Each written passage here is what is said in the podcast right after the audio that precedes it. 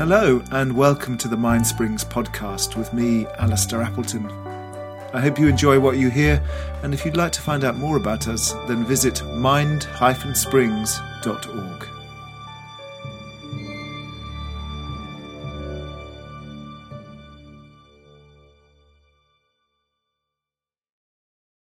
Um, no.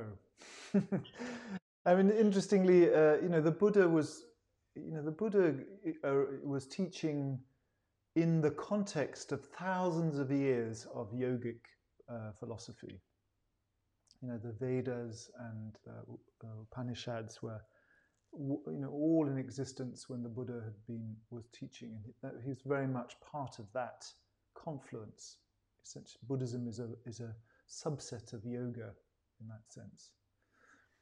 Uh, but the kind of the radical thing that the Buddha uh, questioned was the existence of a soul, of an irreducible um, entity that is you, which is, um, you know, very much in the in the in the yogic idea of the the Atman, the Atman being part of the Brahma.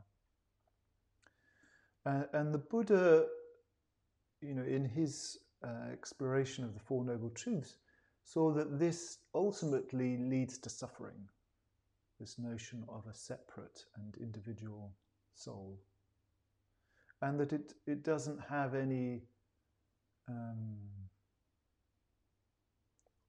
I don't want to get too philosophical, it doesn't have any ontological ground. There's no, when you look and when you kind of really pass and and go really deep into your experience, there is no irreducible you. Instead, there's a sort of constant uh, interwoven interbeing, you and all other things kind of flickering in and out uh, in temporary forms. And this is quite an important um, concept in Buddhism that we we can get stuck in the idea that we have an irreducible essence. Uh, and it, you know, obviously it's better to feel that you have a kind of a big soul than to a little ego. But the, the Buddha pointed out that even that sense of having a big soul still kind of, it breeds ego. I mean, it breeds a sense of separation, of specialness, of difference. And that this, you know, he identified as being the source of all our suffering. So, you know, at the time it was a very radical idea. It was a very kind of um, challenging idea for the orthodoxy of, of um, yogic practice. And I think it still has great resonance um, in the way that those two fields interact. You know, I know this is not all, this is not completely true, but you know, yoga, as as I understand it, I'm not an expert, but you know, talking to Daniel, who you know, is really immersed in it, you know, yoga's um, emphasis on liberation, purusha, of coming to you know, liberating the soul through practice, is um, self centered. I don't like to say that because I'm not sure that's true, but you know that it's a project for to deliberate and enrich yourself you know, by through practice. Uh, and the Buddhist, particularly these latter turnings of the Buddhist wheel in the bodhicitta you know, tradition, is that this is this is poisonous food because you're still working for your own benefit and that the, the really revolutionary quality of bodhicitta is that you have to abandon any sense of self project at all and just let it go because it doesn't actually exist. And immerse yourself in the otherousness of the universe. Immerse yourself in all the other incredible being that surrounds you. Not to negate yourself, it's not that you don't exist. This is the kind of the paradoxical part. It's not that you don't exist, but you're just not that important. and that when you let go of that self importance, then everything opens up. And then suffering is decreased, love is increased. and this is, um, you know, I, I, really don't want to get, I'm not saying that one is better than the other, but they're different.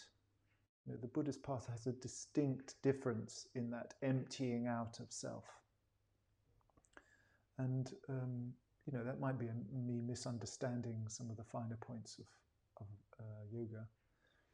Um, but that's, that seems to be the kind of distinguishing feature of, of Buddhism is the emptying out of self is the path to the deathless, is the path to the, to the unchanging. Oh no, that's. Uh, I hope it's um, it's obviously very partial because I, I'm not a great expert in, in, in yogic philosophy, but I have I have read a little bit about it. Does that does that how does that chime with your Raj yoga um, experience?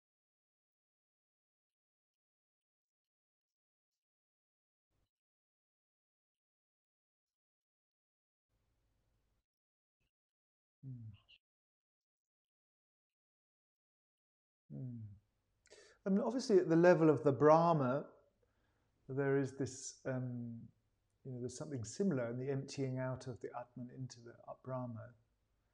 Um, but the, the, the Buddhists, particularly the, uh, after Nagarjuna in, um, in the turning of the second turning of the wheel, so 600, 700 years after, after the Buddha, there was a, a very strong critique of the idea of a all-pervasive deity, that there's no, there is no deity, there is no kind of um, that very idea. It's one of the last steps. Is that you know in the in the tantric uh, deities, the iconography, very often these crazy tantric beings with eight, 12 arms. Uh, for example, Chakrasamvara has 12 arms. In his last hand, he's, he's holding the head of Brahma. So he's chopped off this final idea that there is some sort of cosmic oneness, um, which is, you know, this is quite subtle, subtle um, philosophy, but it's important, I think.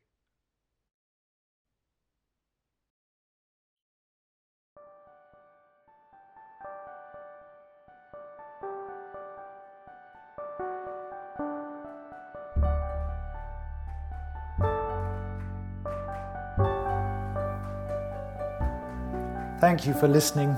And if you'd like to join our live sessions, you can at mindsprings-practicespace.org. Also, if you feel inspired to give us a review or a rating, we'd really appreciate it. It helps other people find us.